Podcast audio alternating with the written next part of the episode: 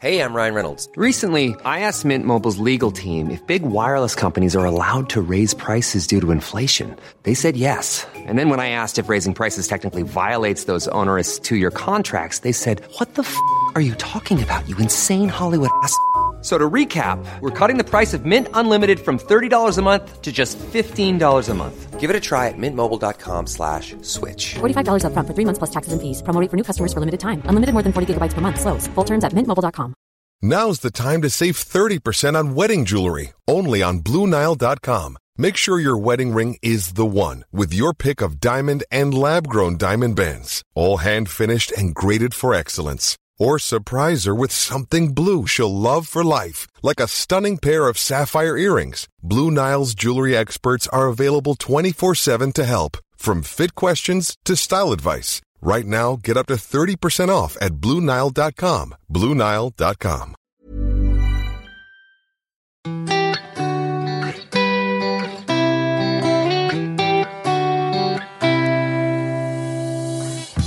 Record breaker.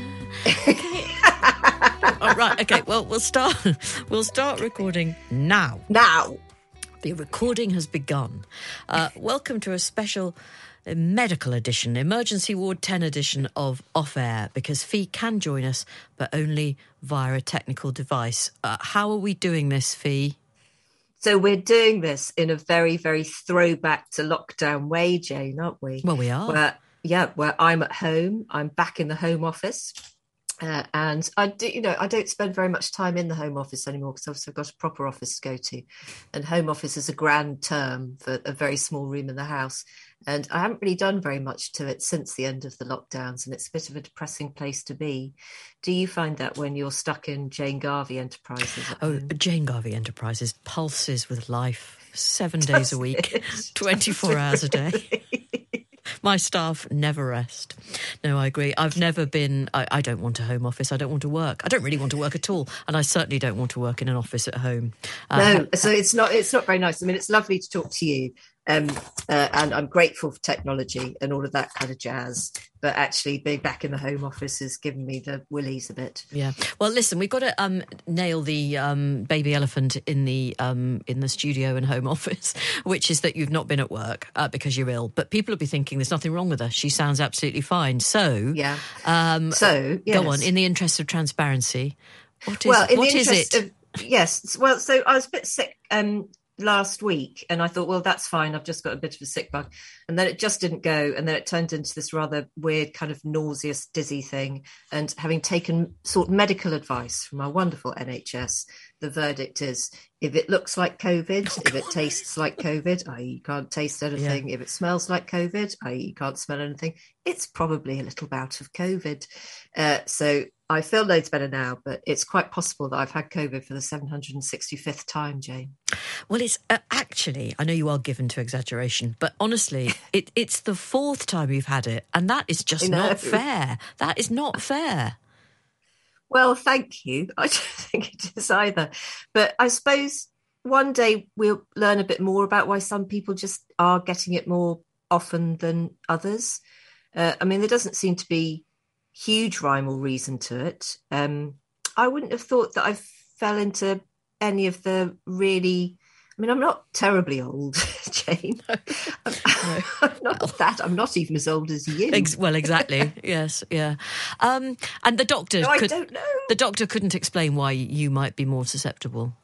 Well, no, and also because I think... Uh, I'm not sure it's even on my medical record. Is it because you wore a cat suit a lot? I think that yes, might be... Probably. I think it's that. It probably is. Are you alluding to my misspent youth? Well, yes, I think in the end these things do they do catch up with you. Um, oh, you see, that would make you so happy. No, it? no it hasn't made no. Absolutely. It, it hasn't ju- made totally, you happy. totally justifies the difference in our twenties, doesn't it? And I envy you, actually. I was thinking it might be karma because at our tea with uh, Jane and Fi, you know, the afternoon thingy. Last Friday, yes. We did last Friday at Times Towers. I was quite rude about your apple eating in the office, and actually maybe you are proof of an apple a day keeping the doctor away, and I should start eating an apple with the uh, the high kind of energy that you eat your apples mm. with, and I like that a, might be what does it. I like an assertive crunch, but since that um, very cruel criticism of me, I've actually started yeah. eating satsumas, which I can do very quietly. So come back to the office soon, because you'll just, I won't annoy you, because I've got my, my I don't, satsumas don't always, they're not always available, but they're available at the moment, and they're absolutely lovely, I have to say. So actually, just as a public information announcement, for anyone who wants to know about the new COVID, currently doing the rounds in southern England, it, it might well manifest itself as a bit of an, a sicky icky thing to start with. Well, I think so. I mean, I really don't want to uh, no, because we kind of everyone's different. Give out any yeah. expertise. I mean, who knows? And and people are still getting it so seriously. Uh, so I don't want to kind of make light of it at all. And also, it just might not be. It might be something else, but it's got some of the hallmarks of the dreaded COVID. Because I certainly do. You know, I haven't had a, a cup of coffee in a week, Jane, and that's unheard of. It's well, just unheard of. That it's I like do... I've been replaced by a bot. Exactly. Um, well, I've been campaigning for that, actually, uh, so don't rule it out. No, actually, I remember coffee was the first thing to go with me when I, I've only had COVID once, as, as you know. I've been very fortunate, and I am very grateful for that. But I couldn't bear the thought of coffee. It's quite disgusting. Um, yeah, it's weird, isn't it? Yeah, it's and it's weird. A very sudden, absolute loathing for that beverage. Um, anyway, look, um, you are well enough to do this. Have you seen the emails? Yes, I have. Lovely. I've printed them out in the Home Office as well. Oh, that's excellent. So um, do you, because we had a lovely email yesterday from somebody who um, had just had twins and was sort of, well, I mean, suffering would be, well, that she was just acknowledging that it's been exceptionally tough. And we've really had some really very sensitive and sweet emails uh, from other people who've had twins. Um, so shall I start? Is that all right? Darling, you don't need to ask. Of course you can. I do need to ask because she's poorly and I'm on my very best behaviour. Uh, can you tell you, it's really exhausting me. Um, anyway, um, this is from Anonymous. Um, Hello, both of you, and I hope Fi is better. The new mother's email resonated with me. It was exactly how I felt thirty-six years ago when my first baby was born. My husband had one day of leave and I cried because I wanted to go back to work and not be left with a crying baby. I didn't have parents close by or any friends with babies. It did get better. It really did. All big big life events take time. Six months later, I was crying again because I didn't want to go back to work and leave the baby. I've always been very open about my experience, as I really do think it's normal. I'd advise the new mum who wrote to you to find other new mums. Go to toddler groups. The babies really don't need to be toddling. The sisterhood among new mums is very special, and the ones I found remain my very close friends. Love to all our sisters, says that anonymous correspondent, and thank you very much for that. Uh, I'm sure our original correspondent will be grateful for that. Yes, and do you know what? I, I'm sure you've, uh, don't, well, I don't know whether you have already said this, but uh, that companionship of other people who are going through the same thing, I think, is so essential. And even if you can't find a group in your area, that is the wonder of online forums, isn't it, these days, which probably weren't really as up and running uh, when we had little ones. But I think you can just find such enormous twenty-four hour comfort in them. I'd just join as many things like that as you can, really. Um, because sometimes just somebody saying, uh, you know, yes, I'm going through it too, is all all you need to just take the edge off that despair. Because mm, mm. it is despair, really, oh, isn't it, sometimes? T- Those totally. moments are frightening. Yeah, they are, they are utterly terrifying. I've always thought we don't talk about them enough, and I don't think we talk about them honestly enough. And I honestly, I don't know whether... I mean, I went to those baby classes, I, I'm sure you did, and no one talked, no one really acknowledged that the birth is going to happen, um, and it's the rest of it you've got to worry about, in, tr- in truth. Uh, and I wish they'd been a bit, I wish there'd been more stuff about the first year, actually, of parenthood, maybe the first twenty-five years, um, to be honest. Um, is there an email there that you want to read, she said, um, expertly acknowledging that we're not in the same room? Yes, well, there is. Um, the, there was, there were a couple of other ones about being so tired at night and all of that kind mm. of stuff. But I did want to just mention this one as well, uh, which was about the online dating scene. Oh, yeah, uh, I think, was that something new that you had talked about too? Uh, well, actually, just before we move on, I just want to read one more from um, the parent of baby twins. Um, okay. This this listener just says, I distinctly remember being awake in the early hours, trying to get my twins back to sleep and just just wishing I could wake up and find out it had all been a dream. I absolutely love my children. I also have a son who's three years older, and we wouldn't be without them. But those early months were such hard work. They are now nineteen and at uni. We made it through. Those early months are a total struggle, but you will get through. There were various challenges over the years, but nothing that compared to all that feeding, nappies and lack of sleep. I'm sorry you haven't got any local family. I really recommend, and the same advice comes now, you try to find a local baby group. It gives you a reason to get out and a chance to meet people and chat. Uh, or not. I remember people just sitting quietly. It is entirely up to you. I hope this helps. Being a parent of twins really does give you such a lot of joy over the years, honestly, uh, says that listener. And thank you very much for that. Mm. Uh, I concur, sister. Uh, so shall we move it on then to thoughts about online dating? Yes, go ahead. Okay. go, go ahead. It's like we're co-piloting a plane. That really was Approach the Runway from Dubai. Uh, right. uh, this one comes from Anonymous as well. Your email last week from a woman who's been single for much of her adult life really resonated with me. I've had a very interesting career and life, and most of the time I really enjoyed being single and actually the even bigger taboo of being childless.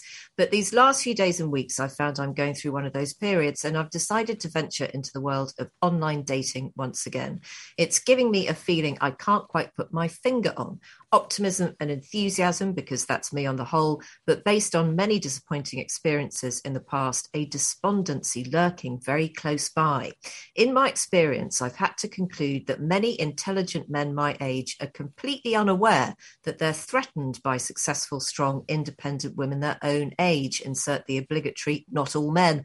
Of course, we can't force them to find us attractive, but if they dared admit their fears, perhaps they'd be able to move beyond that and see all these wonderful women who have so much to offer instead of choosing less challenging options. Perhaps it's easier for thirty-somethings these days. I do hope so.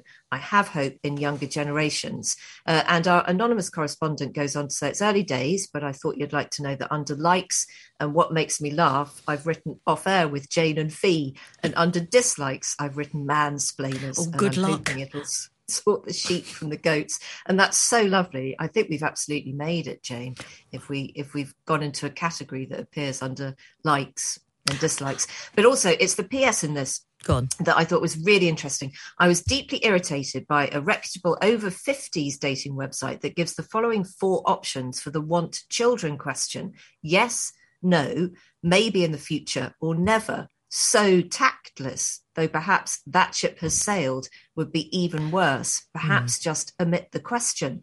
And you are so right, because when I was on the dating apps and websites, Jane, uh, I was always so flummoxed by that question, because you don't fit into any no. of those categories. I mean, you know, too old to have children. Uh, there's no category that says you have your own children and you're not going to have any more, or you don't mind meeting someone who has got their children. There, there are just so many blended family questions that would come out of mm. being in your forties and fifties, and absolutely no opportunity to tick any relevant box. So you've hit upon something there, Anonymous, and but that should change. Would would those questions, so presumably the same questions would go to male male users too, because they cause that they presumably could have the option to carry, as we've discussed previously, carry on breeding. Yes. Oh no, definitely. And and that's a bit uh, that's a bit wrong as well, mm. isn't it? Mm. And and I think it's so important if you if you're on a dating website and, and you do have kids. I know our correspondent doesn't, but just bear with the diversion for a second. But it's very important to really ascertain whether or not you want to meet someone who's got their children themselves, mm. or maybe they've even got stepchildren, and what age they are and all that kind of stuff. It's highly relevant, I think. So quite weird to not be embracing all of that. But most of all, I just say good luck. And, you know, I think it's just such a, it's, it is still quite a brave thing, I think, for the slightly older generations to do the online dating stuff. I think it just comes so much easier to the digital natives, doesn't it? Yeah. I don't underestimate the hurt that's still going on on the dating apps and websites and stuff. But I think for all of us lot, it still feels, um, uh, I think I've said this before, haven't I, that you, you keep one foot on dry land and one foot on the boat. you, you, you sail onto the online dating website scene with a slightly kind of uneasy feeling. Well, so uh, good luck. I mean, I'm still wearing a life jacket and I haven't set foot on the boat. So, you know. No, um, I think you're, you're in the Midlands. You're miles away I, from the shore, Jane. Yes, I am. Very, very, very much. What's the what's the word for um, not um, when you when you're nowhere near the sea? You're landlocked. Yeah, I'm, land, I'm landlocked. But you don't you don't need to be. Um, this is from, she's being very nice to me, I think it must be her poor health. Um, this this is from, oh actually today, Fi, we were talking about memory um, because um, we, uh, I talked to a professor. And you remember why? No, this is half the problem. But we had uh, um, a range of interesting uh, texts from people with their first memories, or more significantly, what they thought were their first memories. But it was weird because so many people acknowledged that actually they'd just watched cinefilm uh, that their dad had shot, and so they weren't actually sure whether it was real or not. Lots of people remember their first accident or significant visit to A and E. Um, but this, I think, is a very truthful memory, and it's actually rather a sad one, but I, I do think it, there's an honesty about this. Um, it's from, we don't need to mention their name, um, they just emailed to say, I think I was about maybe seven or eight, could have been younger, and I was woken up by my mum and her partner arguing, which wasn't unfortunately very uncommon. I got out of bed in tears and I asked my mum to just stop. She shouted at me and said, get to bed, it's nothing to do with you. That memory has really stuck with me, and I only really got control of it about five years ago. I should say I'll be seventy next year. Um, I mean, that's, I'm sorry, there's no, there are no laughs there. There's no punchline, but I just wonder how many people actually would be in that category, uh, where it's the sound of the sound of conflict in the middle of the night is a particularly horrible thing, I think, and probably doesn't disappear very often, doesn't be uh, very, very quickly from your from your no. memory. No, and do you think it's just a truth uh, that you are more likely to remember your first bad memory than your first good memory? Well, that is sort of what we what you're, we're about to address that in the interview, or I'm about oh, to address it, darling, I'm in the sorry. interview with the professor. Right. Uh, yes, she. I mean, the truth is, it seemed to me that this is an area that we're really only scratching the surface of, and that no one completely understands what memory is, how much of it, if any, we can rely on, which obviously um, bodes ill for courts of law, for example, where they are often completely dependent on people remembering, in some cases, things that happened decades before. So anyway, um, it's it's fascin- it's fascinating, I guarantee it. I'm sure it is. And do you think that our memory muscle is made lazier by the amount of detail that we're constantly recording and seeing of our daily lives? Oh, gosh, I don't know. Um, well, that's a good... Because we have just, I don't know, we've just started... We've started recording so much, haven't we? Yeah, uh, I mean, and I think we sometimes do that thing where, you know, we'll see a beautiful view or you're out with friends or whatever it is, and you want to capture it. That's what you do now. You photograph it. And I think that stops the memory from really going in, because you just think, oh, I've got that. Right, we'll move on to the next thing. You know, I'll look at that later. And I'm always struck at gigs. Everybody's got their phone in the air all of the time. And A, I mean, who goes back and watches the back of somebody else's head in front of Chris Martin singing in Barcelona uh, for two and a half hours? But also whether that just means that you don't, you know, you're not really in the moment, because you just think, oh, I've got it for posterity on my phone. I am just, I'm just embarrassed by the number of photographs of the cat I've got on my phone. I mean, I just, I really do need to see someone who can help me with that.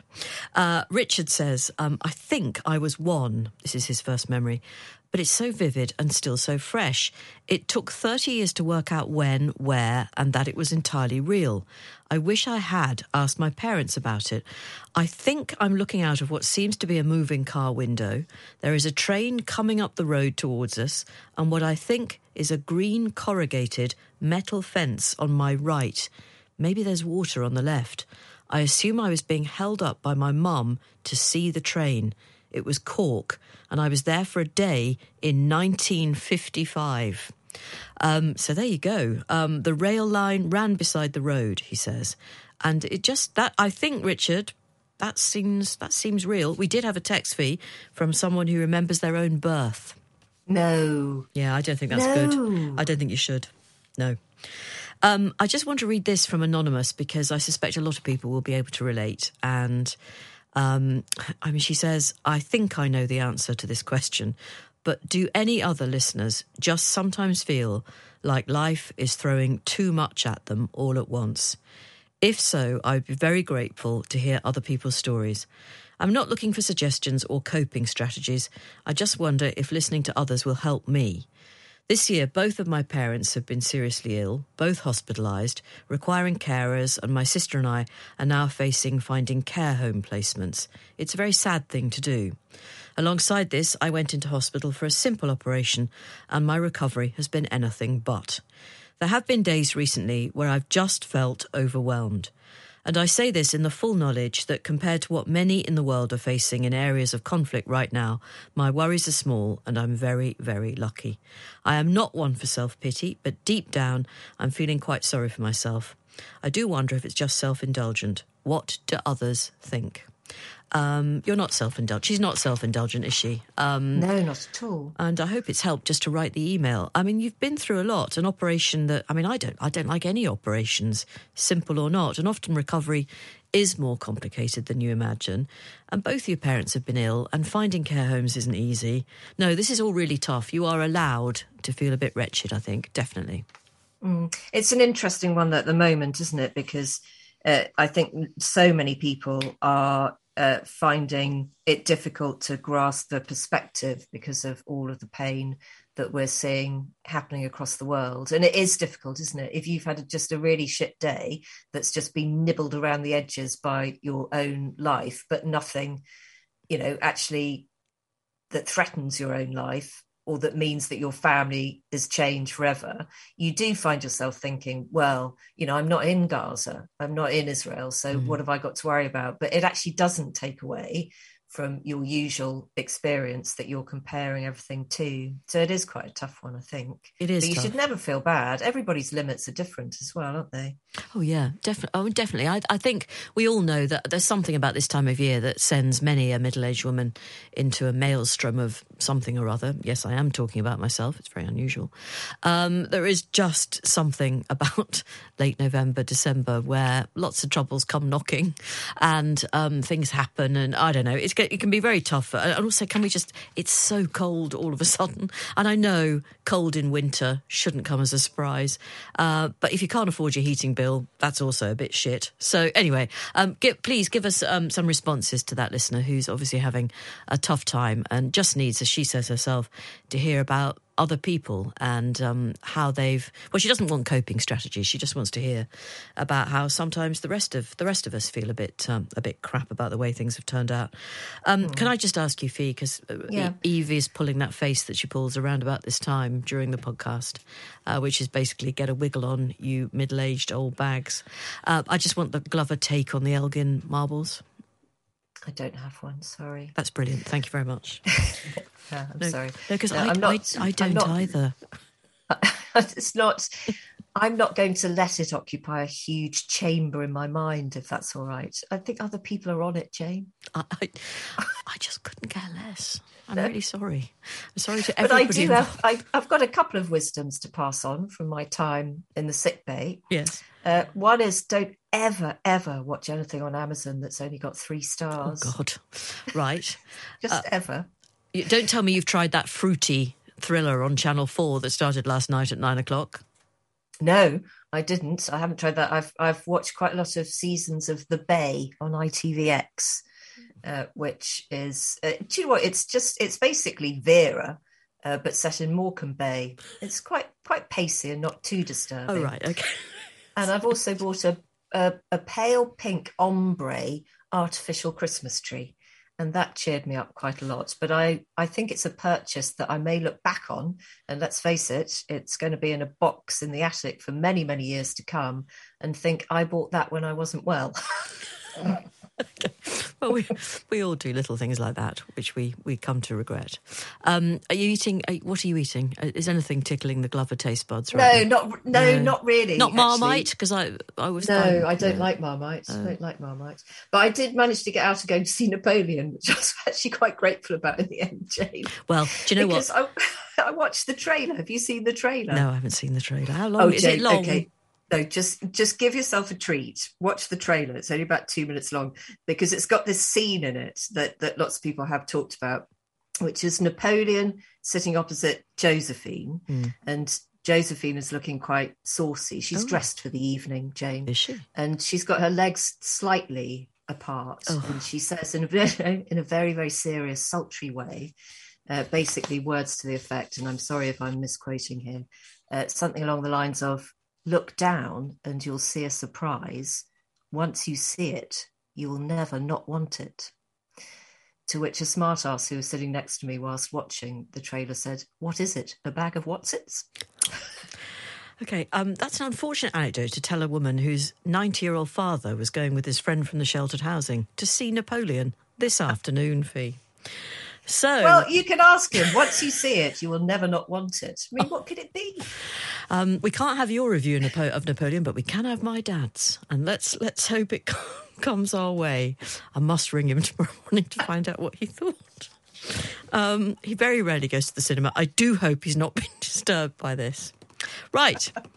Um, Fi, you can stay to hear me read out an introduction to the interview, or you can go. What's your choice? No, I'd like to, no, I'd like to stay and listen to you read out an introduction to the interview, please. Shane McCrae is an American poet and creative writing teacher at Columbia University. Now, um, his childhood was, to put it mildly, eventful. His father was black, his mother was white. When he was about three, he can't be certain how old he was, he was kidnapped by his racist maternal grandmother and her husband. And theirs was a violent and very troubled household. Shane's memoir, Pulling the Chariot of the Sun, is his attempt to reclaim the story of his own life.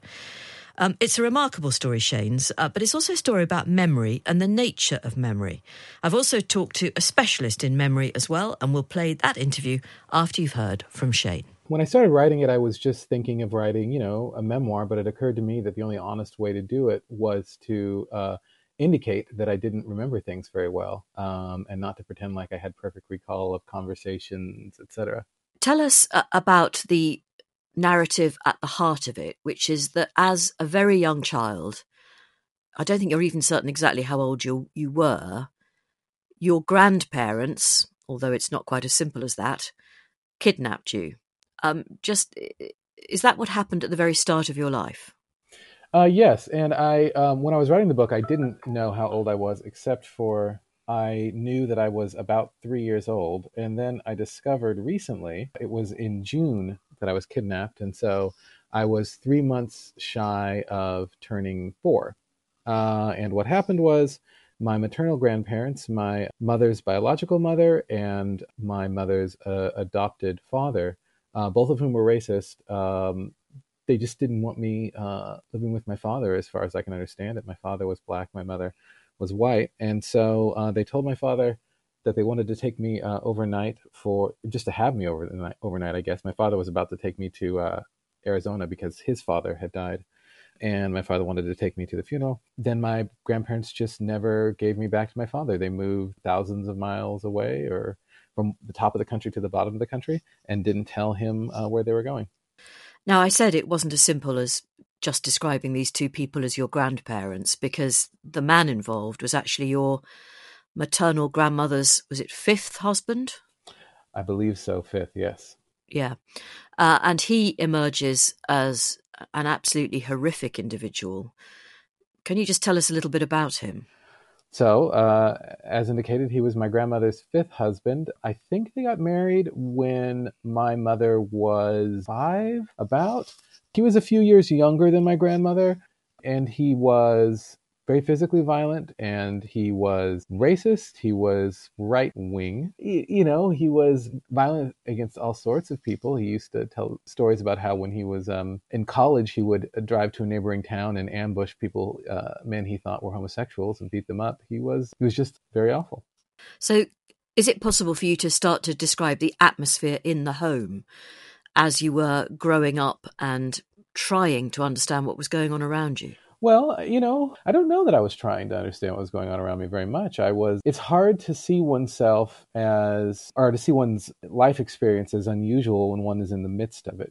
What one is doing instead is just sort of living um, from one day to the next. And one assumes, I suppose, particularly when one is a child, that one is ordinary. The atmosphere was very tense. But at the time, I just thought that's how things were. My grandfather was, I guess he thought of himself as a traditional patriarch. I don't really remember. I'm sure I spent a good deal of time with him. I basically all of it is gone from my memory.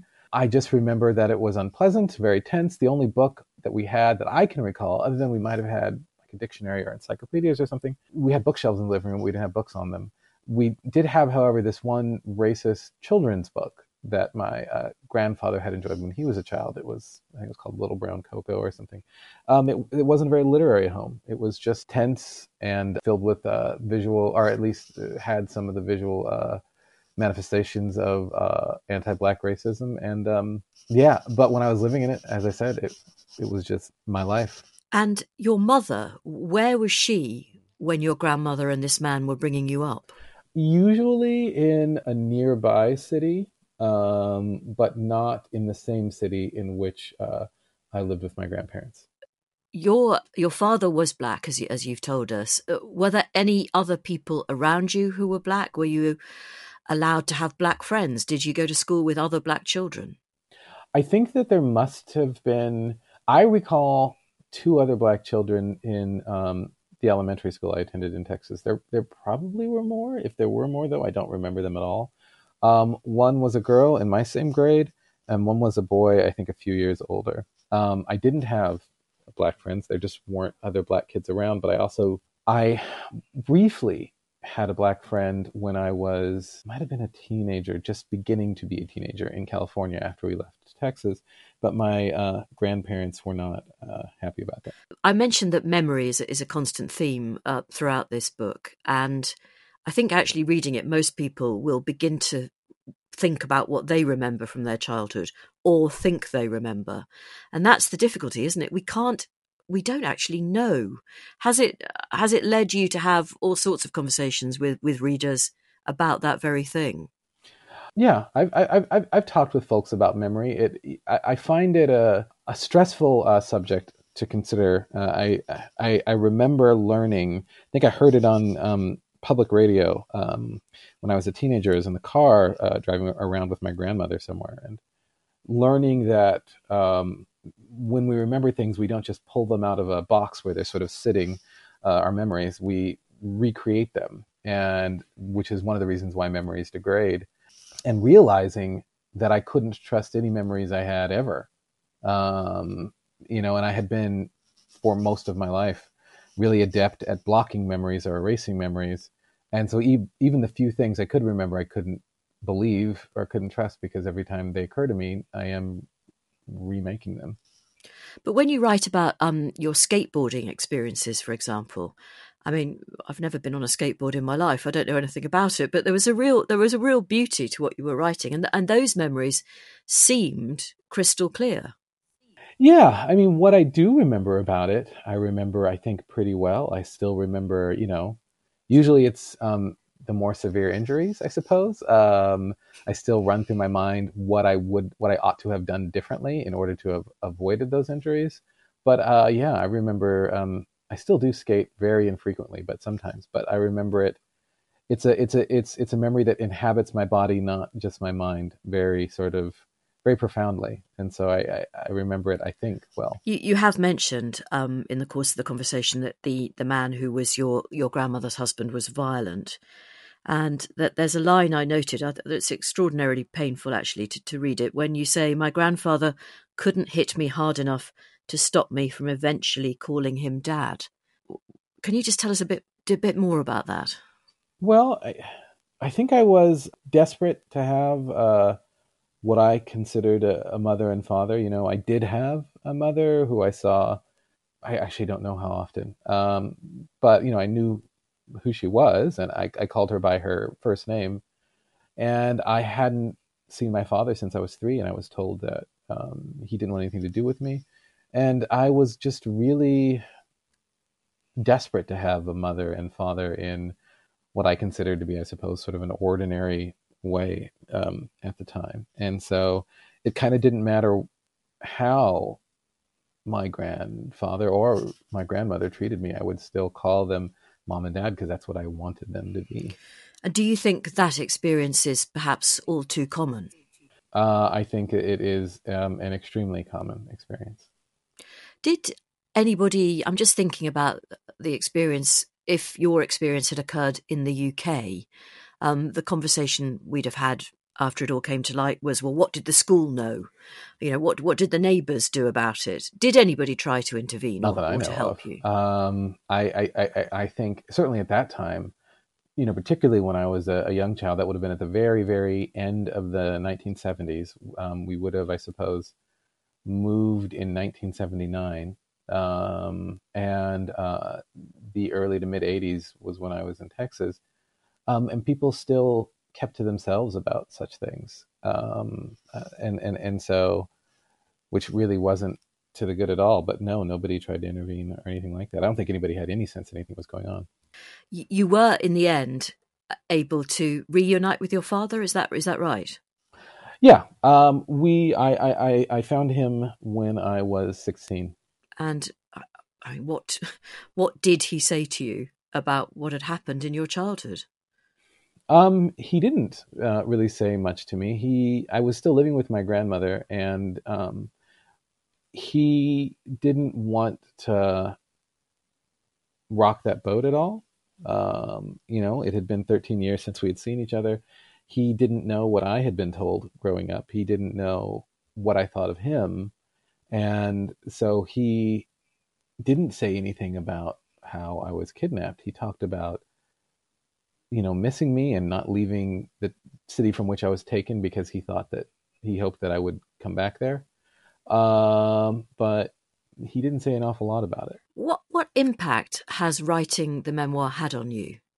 Um, I'm glad I did it, and it feels it's it's really hard to explain. You know, I I, I love uh, tremendously writing poetry, and you know, I've written a good number of books of poems. Um, But there is something about writing a book of prose that feels, it's just a different kind of, a different kind of thing. I feel good about having done it, but I also found um, sort of digging into all of this stuff again really depressing. If you thought the only way to get a more defined jawline with natural-looking results was through surgery, think again. Juvederm Volux X C is a non-surgical injectable gel filler that improves moderate to severe loss of jawline definition and can help you achieve natural-looking results with little downtime. Even better, this improved definition lasts up to one year with optimal treatment. No maintenance required. Improve jawline definition for a smooth, sculpted look with Juvederm Volux X C. For important safety information and to find a licensed specialist, visit Juvederm dot com. That's J U V E D E R M dot com. Not for people with severe allergic reactions, allergies to lidocaine, or the proteins used in Juvederm. Common side effects include injection site redness, swelling, pain, tenderness, firmness, lumps, bumps, bruising, discoloration, or itching. There's a risk of unintentional injection into a blood vessel, which can cause vision abnormalities, blindness, stroke, temporary scabs, or scarring. Talk to a licensed specialist to find out if it's right for you. Hey, I'm Ryan Reynolds. At Mint Mobile, we like to do the opposite of what Big Wireless does. They charge you a lot, we charge you a little. So naturally, when they announced they'd be raising their prices due to inflation, we decided to deflate our prices due to not hating you. That's right. We're cutting the price of Mint Unlimited from thirty dollars a month to just fifteen dollars a month. Give it a try at mint mobile dot com slash switch. forty-five dollars up front for three months plus taxes and fees. Promo rate for new customers for limited time. Unlimited more than forty gigabytes per month slows. Full terms at mint mobile dot com. Ready to pop the question and take advantage of thirty percent off? The jewelers at blue nile dot com have got sparkle down to a science with beautiful lab-grown diamonds worthy of your most brilliant moments. Their lab-grown diamonds are independently graded and guaranteed identical to natural diamonds, and they're ready to ship to your door. Go to blue nile dot com to get thirty percent off select lab-grown diamonds. That's blue nile dot com for thirty percent off lab-grown diamonds. blue nile dot com. We're talking about memory this afternoon. This is a, a nice email from David, who's sixty-four. He says, I can remember being three. It's my earliest memory. I'm in hospital after a hernia operation. I was sitting at a table having my dinner, and I heard my dad calling out Davy to me while standing in a large archway of the hospital at the end of the ward. He had a huge pram, the type with big wheels at the front, and he'd come to take me home. I even remember peas being part of the meal in front of me. Gosh, that is very, very vivid. It's interesting how many memories are about hospital accidents, incidents of that nature. Uh, let's bring in the neuropsychologist then, Professor Catherine Loveday. She specialises in memory at the University of Westminster. And I talked to her about the way we form memories, particularly in the case of childhood and trauma. So we started with the very, very basics. I asked her what memory is. Memory is quite complex because it's not just one thing. So it's not just remembering what we did yesterday. It's all sorts of feelings that we hold. It's uh, knowledge. It's being able to play the piano. It's being able to walk. So it's lots and lots of different, different things. But, but I guess the type of memory we're interested in here is what I would call autobiographical memory. So that's our memory for our life. And that kind of memory is a reconstruction always of an event, a mental conscious reconstruction of an event that we've experienced in our life. But that memory, such as it is, may not be accurate? That's true. Um, in fact, we will almost never be like completely one hundred percent ac- accurate, and there will be details missing as well. Um, but sometimes they can be entirely inaccurate. We can entirely fabricate memories, um, and no one ever wants to believe that of themselves, but we've absolutely shown experimentally that, that people do fabricate memories completely. But largely there is a gist that is accurate, but the details change almost every single time we remember it. We slightly alter and change that memory. Right. Gosh, this is a complex area, isn't mm. it? So when people fabricate memory, do they always turn it into a negative, or can they actually Um, find positivity in stuff that was deeply painful? It can be both of those things. I mean, it can be something very mundane, but if we're talking about difficult memories, then um, in fact, what we've shown is that over life, people tend to remember more and more the positive elements. So we do look at life through more rose-coloured spectacles as we get older. Um, there's very good evidence that we tend to drop the more negative stuff as time goes on and focus on the more positive stuff. And the way that memory works is the bits that we rehearse, the bits that we go over and talk about and think about are the bits of the memory that we will remember. Um, but we've also done some work where we've looked at kind of two aspects of memory. There's how accurate it is, and there's how much it kind of supports our identity and our sense of who we are and is coherent with, you know, our views on life. And we've shown that actually if a memory isn't one hundred percent ac- accurate, but it does fit well with who we are and what our values are, that's quite good for us. So, it, you know, having a bit of flexibility in memory is, is a good thing, really. When somebody has a, as difficult a beginning as Shane, do their memories differ from those of us who perhaps had a more stable start in life? Yeah, so traumatic memories are, are really complex because um, sometimes they can be remembered, but in pieces and bits and pieces. And of course, these are childhood memories, which are also complex. So they're childhood memories that are com- complex and traumatic memories that are complex. In both cases, we store them slightly differently. Um, and so with traumatic memories, huge, really kind of extensive trauma can often wipe out memories completely, or can leave you with just some of the feelings um, and just kind of almost flashes of moments without Uh, a sense of a whole memory, um, and but the kind of medium amount of, amount of trauma can actually make memories really, really strong. So we've got this weird relationship with trauma where sometimes the memories will be really, really powerfully strong, and sometimes they'll be completely erased. Um, what we do know from research is that traumatic memories do tend to get stored slightly differently. Um, there are very high levels of cortisol and adrenaline, um, and that can help bed in some of the real kind of um, powerful visual elements, for example. And I, what I, I really wanted to, to mention about his book is his pin-sharp recall mm. of, of physical activity, the thing, the skateboarding, for example. I mean, I, I you know, I said to him, I'd never been on a skateboard in mm. my life, but reading his descriptions of it, I felt so close to his experience. Why do you think he's able to recall that so vividly? There's a couple of things going on there. One is that it's a bodily memory. So something that we have really um, embodied, if you like, that has involved a lot of movement and muscle movement can be almost stored in a, a sort of physical way.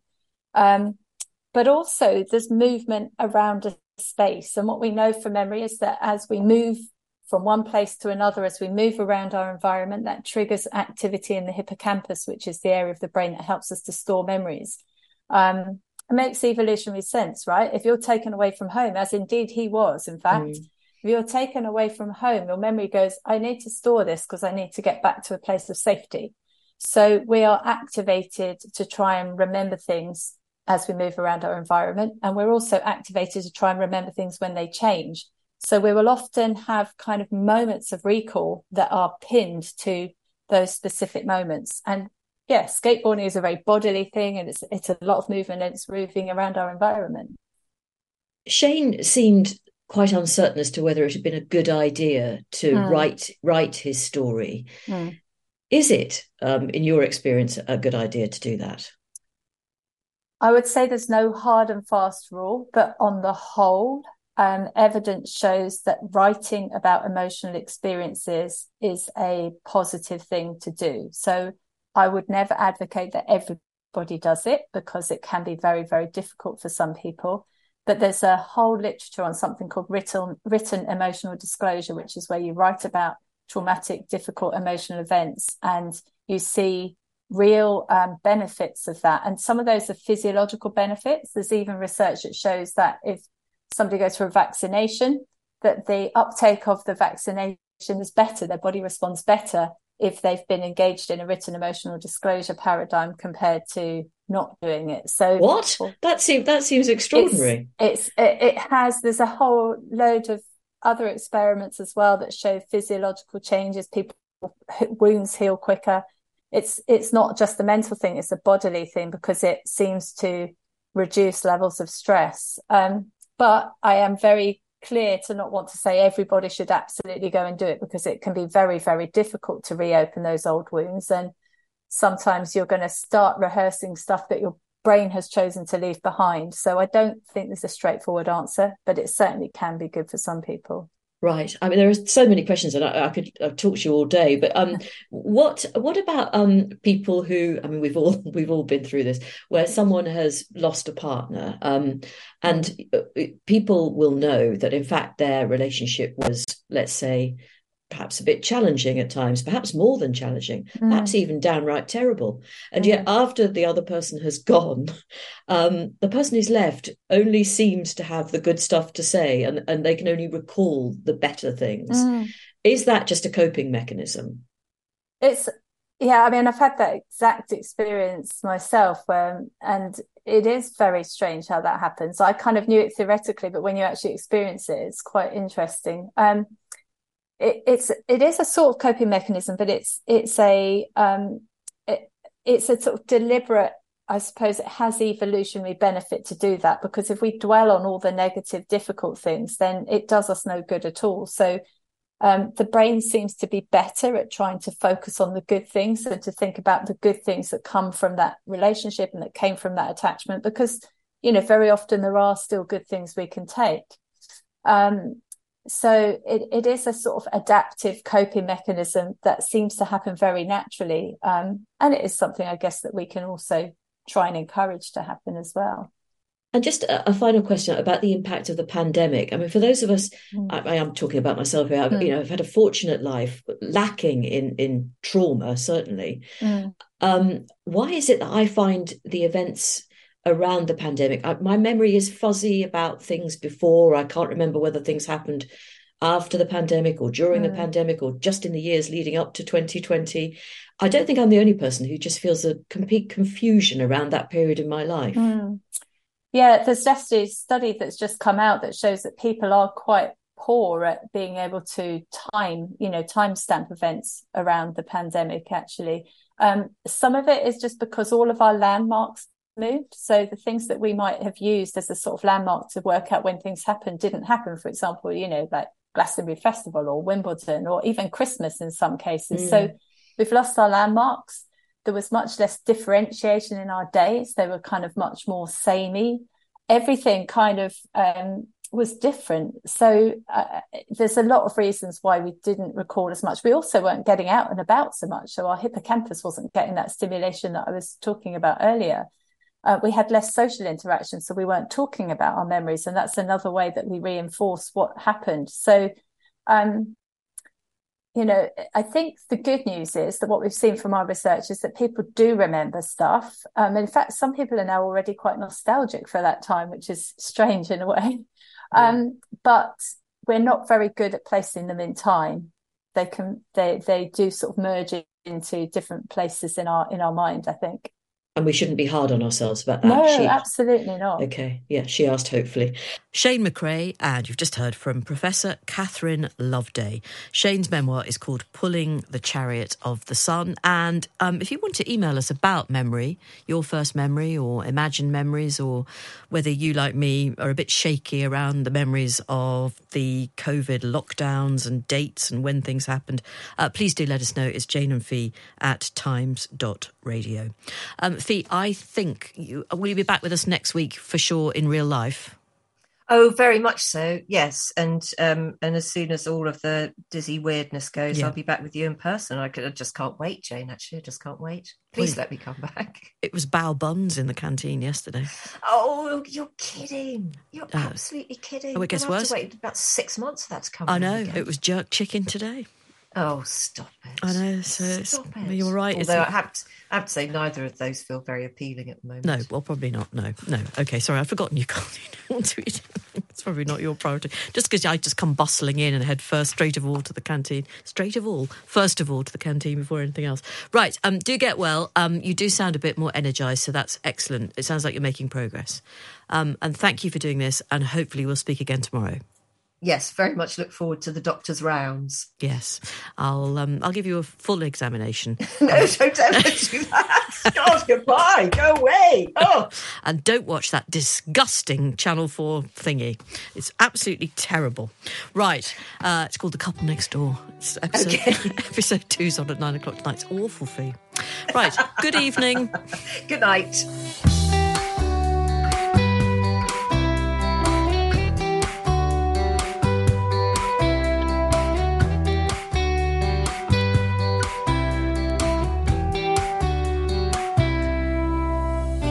You did it. Elite listener status for you for getting through another half hour or so of our whimsical ramblings, otherwise known as the hugely successful podcast Off Air with Jane Garvey and Fi Glover. We missed the modesty class.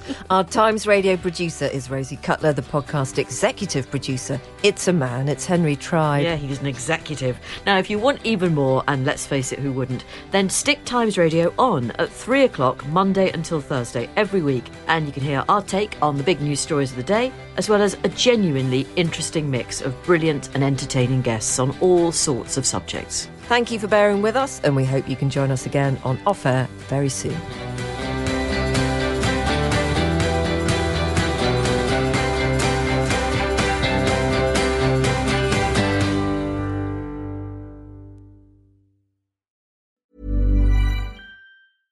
Imagine the softest sheets you've ever felt. Now imagine them getting even softer over time. That's what you'll feel with Bowl and Branch's organic cotton sheets. In a recent customer survey, ninety-six percent replied that Bowl and Branch sheets get softer with every wash. Start getting your best night's sleep in these sheets that get softer and softer for years to come. Try their sheets with a thirty night guarantee. Plus, get fifteen percent off your first order at bowl and branch dot com. Code BUTTERY. Exclusions apply. See site for details. Your History is a new podcast brought to you from The Times, and it brings together the real-life stories from our obituaries desk, which have been published for over a century. In this brand new show, we build on this legacy and explore the endlessly fascinating lives who have enriched and informed our own. Join me and our sponsor, Ancestry, as we journey through your history.